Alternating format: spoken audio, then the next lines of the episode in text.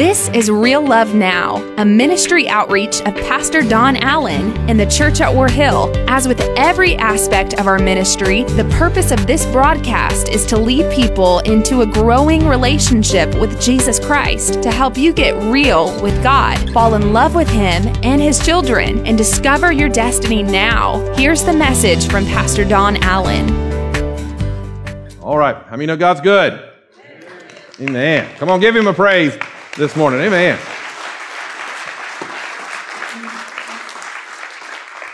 Well, I'm supposed to bring you a message today entitled Last Words. Last Words. And um, so I, I, came in this morning, and as I'm on the way in this morning, I, I something just began to kind of um, burn in my heart. And as it was burning my heart, and I was like, but, but, but I'm ready. Last words, that, that, that's ready. It's together. And, and I said, but, but, Lord, you, is that you, Lord? So just after the seven o'clock hour this morning, I went to my office, which is in, they're tearing it apart, so it's in total disarray, and pulled out my laptop and just began to just kind of download a, another message. And so there is nothing pretty about this sermon. Can I tell you? All right, it has not been crafted. It is. It is just straight from what I think God wants us to hear today. And in order to do that, we need to return to Mark chapter 4 one more Sunday. I think. Mark chapter 4, verse number 35. I want to bring you a message entitled As He Was. It's partially Pastor Danny's fault. He said to me when I said the series was over, he said, I thought you were going to answer that question. What does it mean as he was? And so today, let's read that passage, then we'll pray. Mark chapter 4, uh, verse number 35 says, That day when evening came, he said to his disciples, Now we've done this for about five weeks. You should know what we do here. Let us go where? Over to the other side. Where are we going? Over. We're not going under, we're, we're going over to the other side. Leaving the crowd, notice this, behind. And sometimes you've got to go forth. Come on now. Leaving the crowd behind, they took him along. Now, this is the part I want you to see. Just as he was. And every time I read that to you in our planned series here, or unplanned series that turned into a series, every time I read that, it, it leapt in my spirit.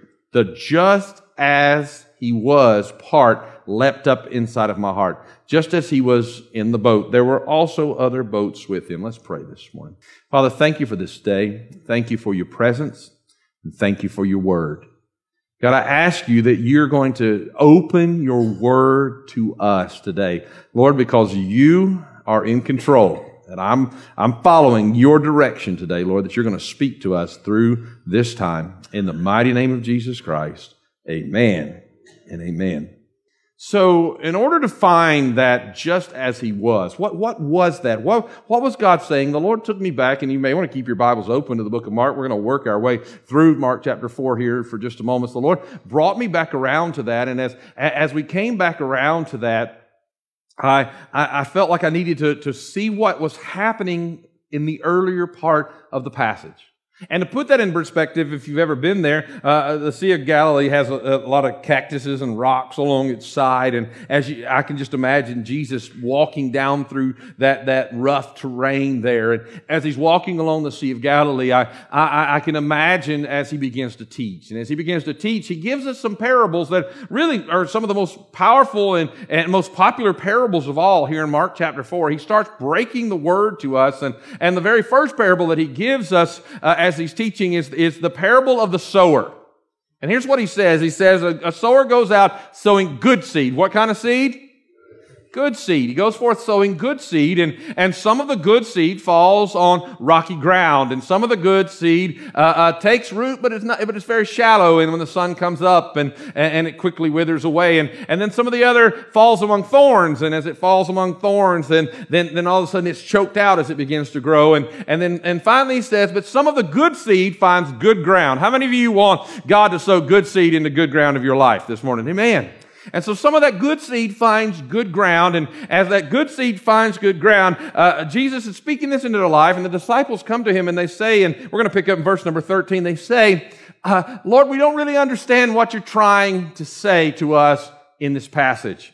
And so in Mark chapter 4, verse number 13, it reads like this. Then Jesus said to them, Don't you understand this parable? How then will you understand any parable?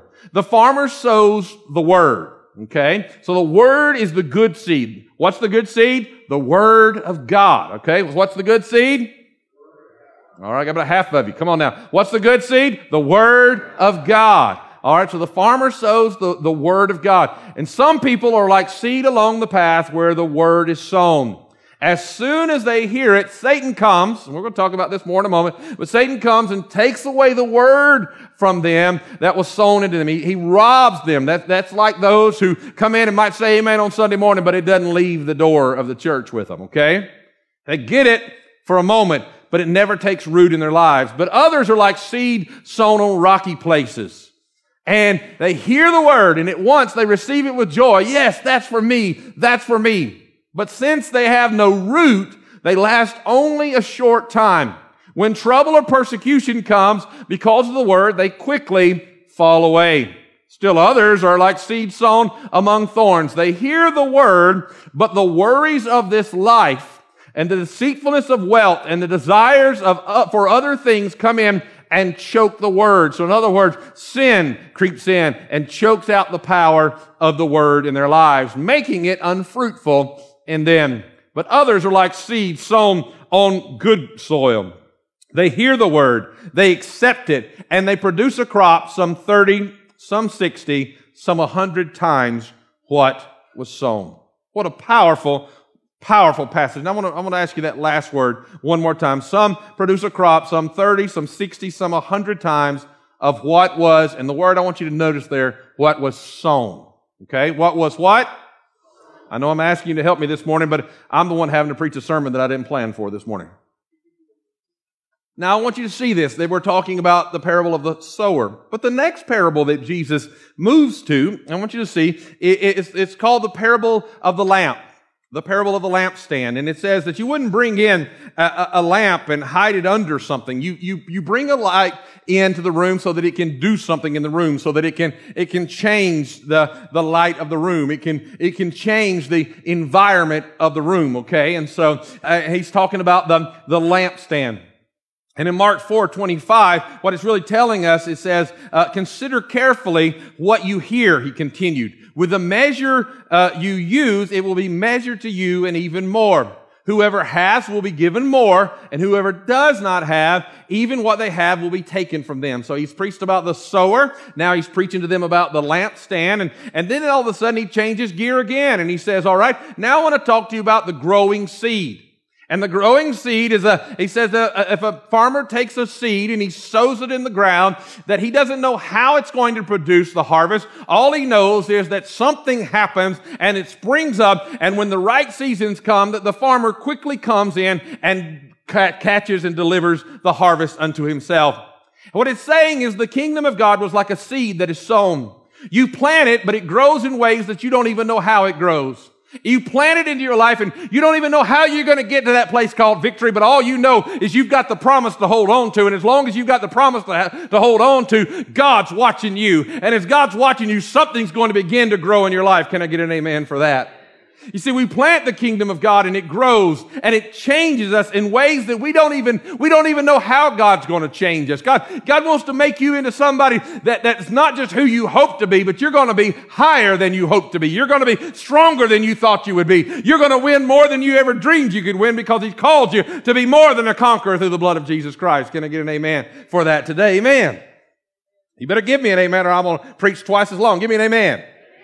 Amen. You rescued yourself. Mark 4, 29, but when the grain ripens, immediately he puts in the sickle because the harvest has come. what this is teaching us is this, that your job is to open your life to the kingdom of God, to plant God's promises in your life, because God will cause them to grow.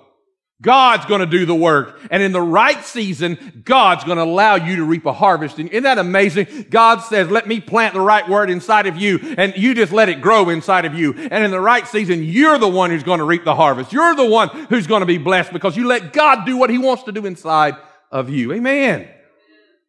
I want you to notice something about these parables in just a moment. Let me share the last one with you. The last parable, he says, says there's a sower, and then he says there's a lampstand, and then there's a seed that is sown, and then he says faith is like that of a mustard seed.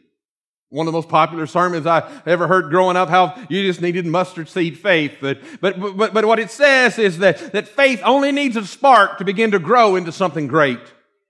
That faith must be sown. Watch this faith must be sown in order to grow. Now here's what I want you to notice about each of these parables. Each, in each of these parables, something is being sown. Something is being sown. I had never noticed that until the Holy Spirit revealed that to me just a little while ago in my office, that, that something was being sown. Obviously the parable of the sower, that's easy to understand because the seed is being sown. But in the parable of the lamp, what is being sown into your life, we're being told what's being sown into your life is going to manifest. What you're allowing to be sown into you is going to manifest. And then in the growing seed, that, that what is sown will reap a harvest because it's been sown. Because you've allowed that to be sowed into your life. And then the mustard seed, we realize that faith, it doesn't go into action until it is sown. So what we're seeing here, and here's the key that I want you to get, because we're all headed somewhere. Jesus said we're going to go where? To the other side. We're going over to the other side. We're all headed somewhere. I want you to get this. And we're headed somewhere because, watch this, Jesus has called us to go to a better place in life, to a place of purpose, to a place of direction, to a place of blessing, to a place of being used for the glory of God. But watch this. The key to starting the journey Listen to me carefully. The key to starting the journey is what you are sowing in your life. Let me just ask you, what are you sowing into your life? What are you sowing? Because that that a man sows, he shall also reap, scripture says. And if you want to get to the other side, you know, I'll never forget an illustration I watched my dad. He went out into a, a, wheat field and he pulled up a, a few uh, stalks of grain there. And, and as he pulled those up, there was a tear in the middle of them. And, and he talked about what you sow, you're going to reap. And he talked about the things that he had sown in his life that weren't healthy and the things that he had sown in his life that weren't good. And I'll never forget the statement because I've lived my life by it. Here's what he said. He said, if I'm going to reap what I've sown and I've sown some stuff that I should not have sown. He said, I'm determined I'm going to start sowing good all around what I shouldn't have sown. I'm going to start sowing right all around it. He said, because I might have to go through a little bit of pain, but the other's going to reap a harvest also because what a man sows, that he shall reap. So what are you sowing into your life? And so what this passage begins to show us is what's being sown. The parable of the sower, that one's kind of easy for us, I'm assuming, but, but what God is showing us is, is that God wants to sow good things into your life. God wants to put good seed into your life. It doesn't say bad seed or seed of judgment. That God, see, some of you feel like you are the bad seed and all you deserve is judgment. Come on now. Some of you, I, have seen people brag about it. Well, I'm the black sheep of the family. You know, what you need to do is get under the blood and become the white sheep of the family. Come on now. In Jesus' name. You need God to change your life. But what's being sown into you is good seed. What kind of seed? Good seed because God wants to change who you are. And you have to be diligent to provide one thing in the story of the parable. You don't have to make the seed grow. You have to provide fertile ground for the seed. You have to make yourself somebody that, that when God sows good seed into you, it finds the right place to grow. And the word shows us how to deal with that. The very first thing that the scripture tells us is that some seed is sown and quickly the devil comes in to steal your victory, to steal the word out of your life. And let me just tell you how that works. That's when the word comes to you, but you'd rather believe the lie of the devil over the promise of God. Some of you go, I'd never do that. Well, let me tell you, God says I've called you blessed. God says I've called you chosen. God says I've anointed you. I have appointed you as a watchman for this generation. But some of you automatically hear the devil say, but you don't understand. You messed up. You blew up. You, you, you caused this and you've hurt this one. And, and that might have been God's old plan for you. Listen to the lie of the devil. God didn't say I made a mistake when I chose you. God said I chose you and I'll take you right where you are and I'll make you into who I've called you to be if you'll let me sow good things into your life. Amen. Amen. Amen. How many know God's good? I said, how many know God's good? Amen. God wants to do good things in your I feel. See, this is what happens when my sermon gets messed up. You get what's flowing through right now. Come on, amen. And I feel this because some of you, you need to understand the next thing it says it sprung up because they came into church and they went, that's for me, that's for me. But their faith was not deep because it had no root and it was what I call surface faith. And surface faith, when the sun comes out and the persecutions come, they lose their joy and they lose their victory and they can't keep their eyes on the prize because all they can see is what's wrong in their lives. Fertile ground says, Lord, tear up this stony hard part of my life and make me good ground. See, the, the next place was, was people who live in worry or sin. Can I tell you that sin is a worry, is worrying? Worry or sin. Because sin or worries will choke out your harvest.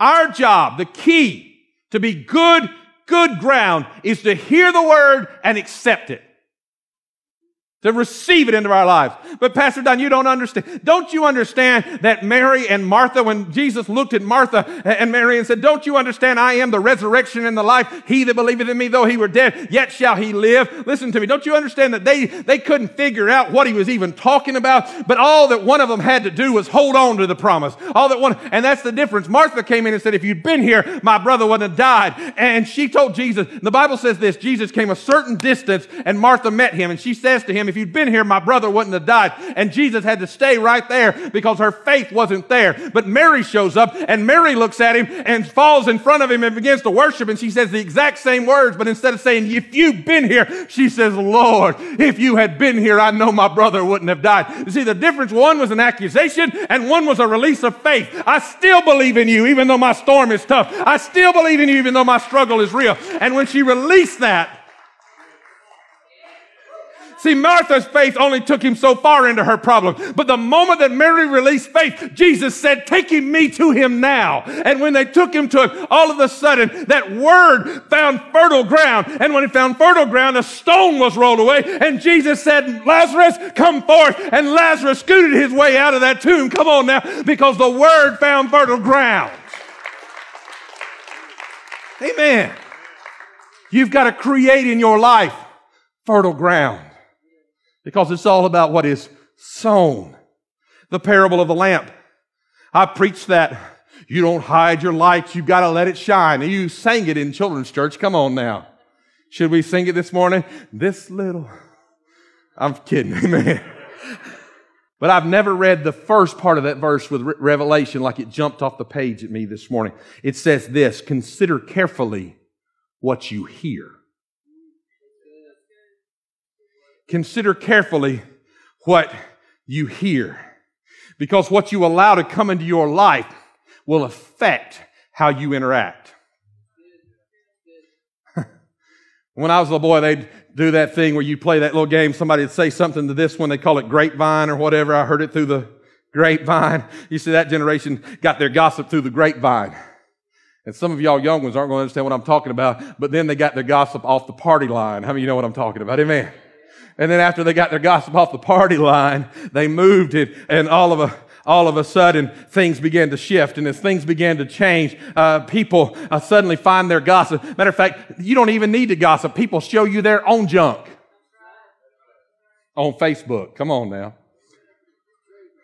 And all you do is start letting that negativity start speaking into your life. And you're, you're, uh, one young lady, I said, I said something uh, to her, and we were talking on a trip that we were on recently, and social medias came up, and she said I had to delete them because all I did was sit around and judge my life against everybody else's. All I did was what, what I felt sorry for myself because I'd sit there all day long judging my life against everybody else's life. They look happy. They, they're blessed. They're doing this. They're getting this. And she said I had to get rid of it out of my life because of the effect it was having on my life. Let me tell you, you've got to be careful what you're allowing into who you are. Consider carefully what you allow to be sown into you because it's going to determine if you get to the other side. Maybe, maybe I just need to take it another angle. You need to be careful what you're listening to. You need to ask yourself a question. Charlie's sitting back there. I'm going to pick on him this morning just for a moment. Every time we're riding down the road and, and a song comes on and, or we're watching something on TV and something comes on, a song that he likes or something, the very first question he asks me every single time, he always said, he says, is that a Christian? I'm like, I don't know them. I don't know their testimony. I don't know if they're a Christian or not. He wants to know, are they a Christian? And, and, let me just tell you, that's a question the child's asking, but it might ought to be a question adults start asking because of what we're allowing to input into our lives. Because some of you wonder why you can't, you can't get away from the bar stools because you're singing about the tear in your beer all day long. Come on now. You, you, you wonder why you can't get any better friends, but you're hanging out in low places. Come on now. You understand what I'm talking about? You're letting the wrong stuff get inside of your heart and the wrong stuff get inside of your life. And instead you need to elevate who you are. You need to find out. But sometimes he'll ask, are they a Christian? I say, no, listen to what they're talking about. That's not the word of God. That's against the word of God, against the commands of God. We ought to know. We ought to be doing Philippians 4. Hey, we ought to start listening to things that are pure and lovely and of a good report, whatever is excellent and praiseworthy. We need to elevate who we are because that's what makes us fertile ground for what is sown into us. Am I making sense to anybody today? And then he takes them quickly into the parable of the growing seed, which tells us your job is not to make the word work. He says the farmer just plants it. your job is to let me sow it into your life. But, but your job is just simply to open your life and allow it to be good ground so that God can bring the increase into who you are. One of the greatest hindrances to where God wants to take you is where you want to go. I just want to go back. God is not about going. What happened to, to Lot's wife when she looked back? Come on now, amen. She turned, God's not about going back. God's about going forward because He didn't call you to go back. He called you to the other. Come on now, some of you. I said He called you to the. Y'all better not be glad you're not helping me preach. Y'all see a fat guy get winded this morning. Come on, amen. The final, the parable of the mustard seed. Faith only grows when you use what you have. Let's say that again. Until you're willing to sow your faith, your faith can't grow little widow woman comes to the prophet of old and says to him, she says, she says, my sons are about to be sold to pay for a debt under that law of that land that your future generations had to pay for the debt. My sons are about to be sold to pay for my husband's debt. He is dead. They're going to take my sons. They're going to take everything I have and it's done. I have nothing to give them. I have nothing to barter with. And the prophet looks at her and he asks her a very simple question. He said, no, no, what do you have in your house? What do you have? And many of you know this story, some of you don't, but he says, What do you have? And she says, All I have, listen, that's the problem. We start quali- quantifying what we do have instead of qualifying the God who's on our side. Can I say that again? You need to stop quantifying where you are and you need to start qualifying the God who's called you and chosen you and purposed in you divine direction and strength. Come on now. And she says, All I have is a little bit of oil. And watch what he says. He says, Go and borrow every pot you can find and bring it into your house. Shut the door so you can keep the naysayers out because faith doesn't grow in an attitude of criticism. Shut the door. And then he says something you got to do with your oil. You ready for this? And she probably felt pretty stupid the first time she stepped into front of a pot like that. He said, You've got to take your oil and sow it into the next pot. As you pour it into that pot. Can you imagine that moment as she took that oil and she began to pour it into that pot? As she began to pour, and I feel the Holy Spirit, she began to pour that into that pot and that pot filled up and there was still oil. And the next pot and the next pot and the next pot and the next pot. Why? Because faith cannot grow until you sow it. And when you, my God, I feel the Holy Spirit. When you can sow your faith, get ready because your faith's going to expand. And every time you sow the faith uh, that comes through the unction of the Holy Spirit, you are going to grow. So it's all about sowing. Now, Pastor Don, that's not why you brought us to this passage. We're trying to identify what it meant when the word says that Jesus, Jesus was as he was in the boat. How does sowing get to this? Well, I, I, said, okay, Lord, I need you to reveal this to me. I want to know why every time that I read that passage did as he was just birth, just jump inside of my heart. And so the Lord took me back to Mark uh, chapter 4, verse number 1. Mark chapter 4, verse number 1 answers that question. Are you ready for this? It says this. And again, Jesus began to teach by the lake. The crowd that gathered around him was so large, notice this, that he got into a boat and he sat in it on the lake. Well, all the people were along the shore at the water's edge. Now listen to that carefully. So why, what is it saying? Jesus was already in the boat. Stay with me. Jesus was already in the boat. If we could make it modern translation, this is what it could say. Jesus said, let's go to the other side. So they got in the boat that he was already in. Now I'm going somewhere with this and I want you to get it. You see, we're all going to go somewhere in life. Can I get an amen?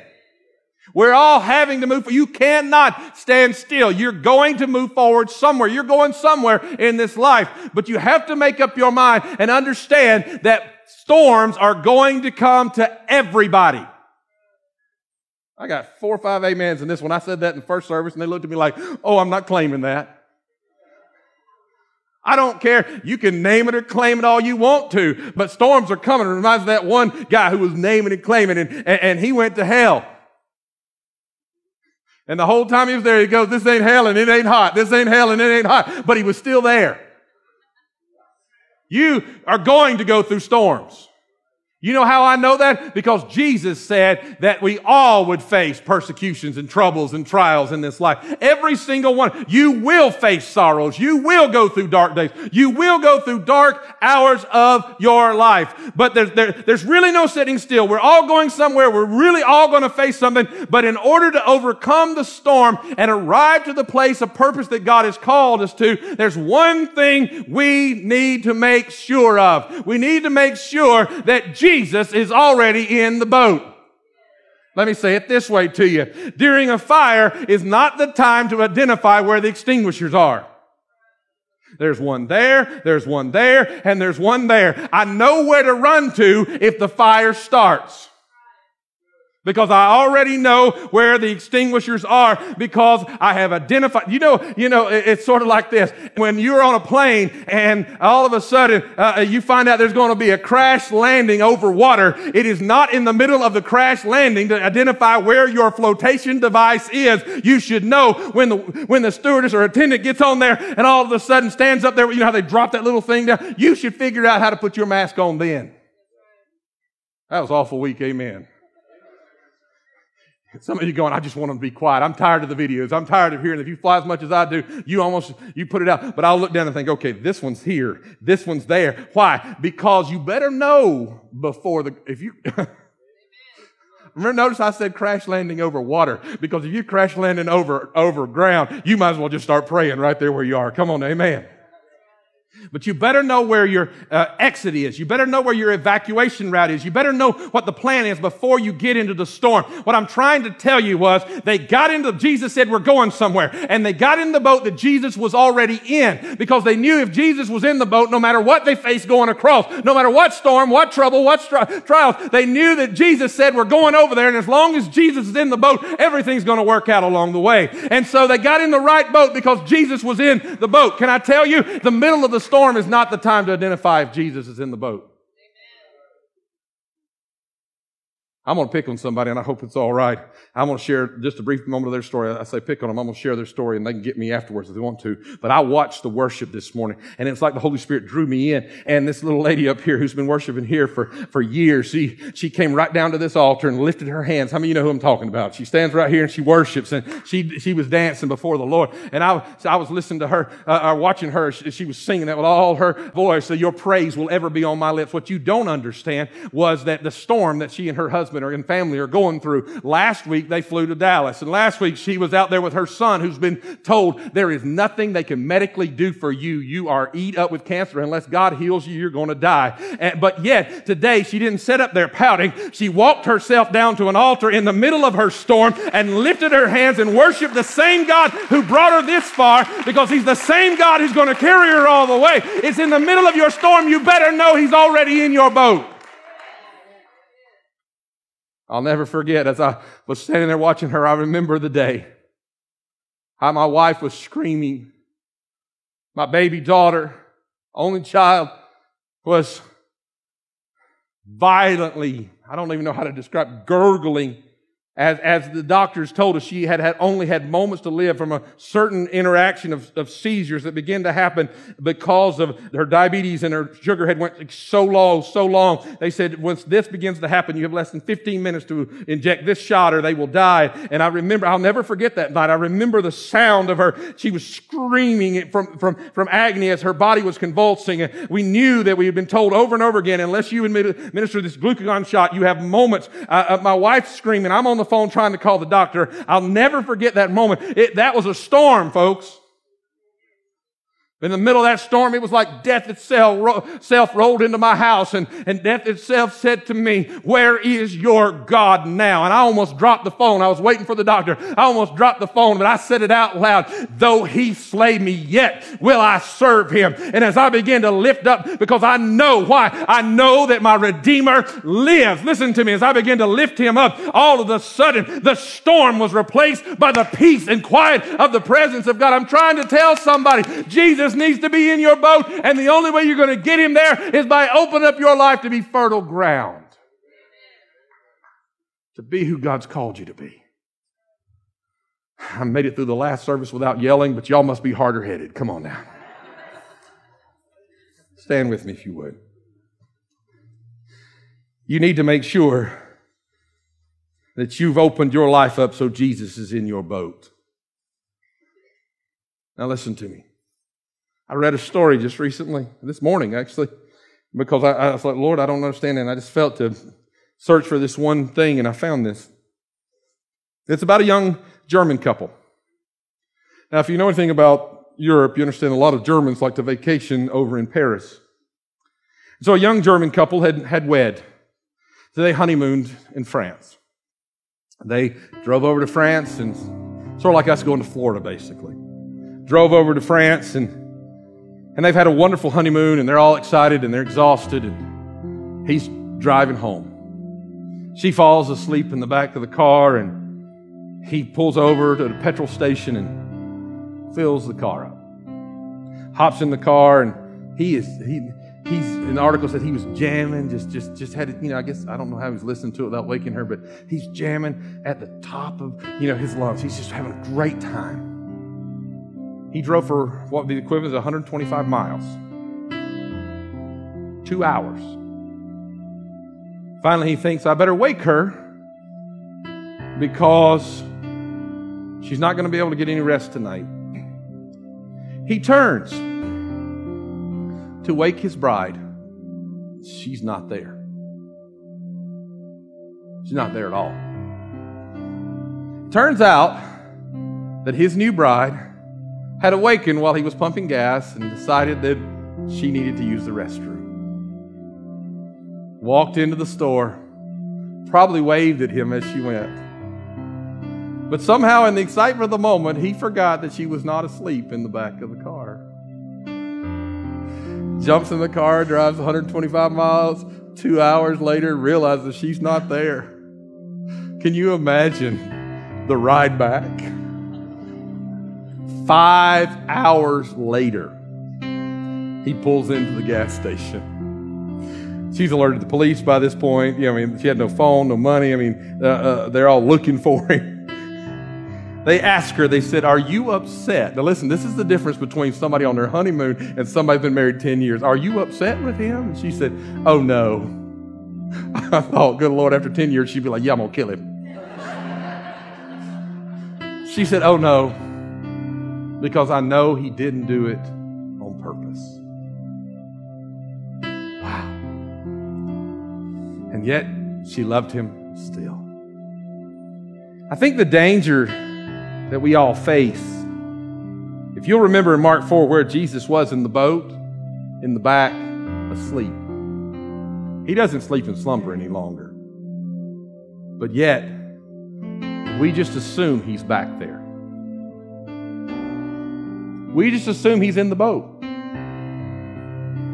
Some of you have been married to him a lot longer than 10 years. How many are thankful when we forget he doesn't say, I'm going to kill him? He says, It's all right. I love them still. I guess the, the whole sum of this, hopefully, maybe this week, wrapping up Mark 4, is this Are you living your life in such a way, opening up fertile ground so that Jesus can be in your boat? Because you too are going to face storms. You too are going to face struggles. But you need to know who's riding with you.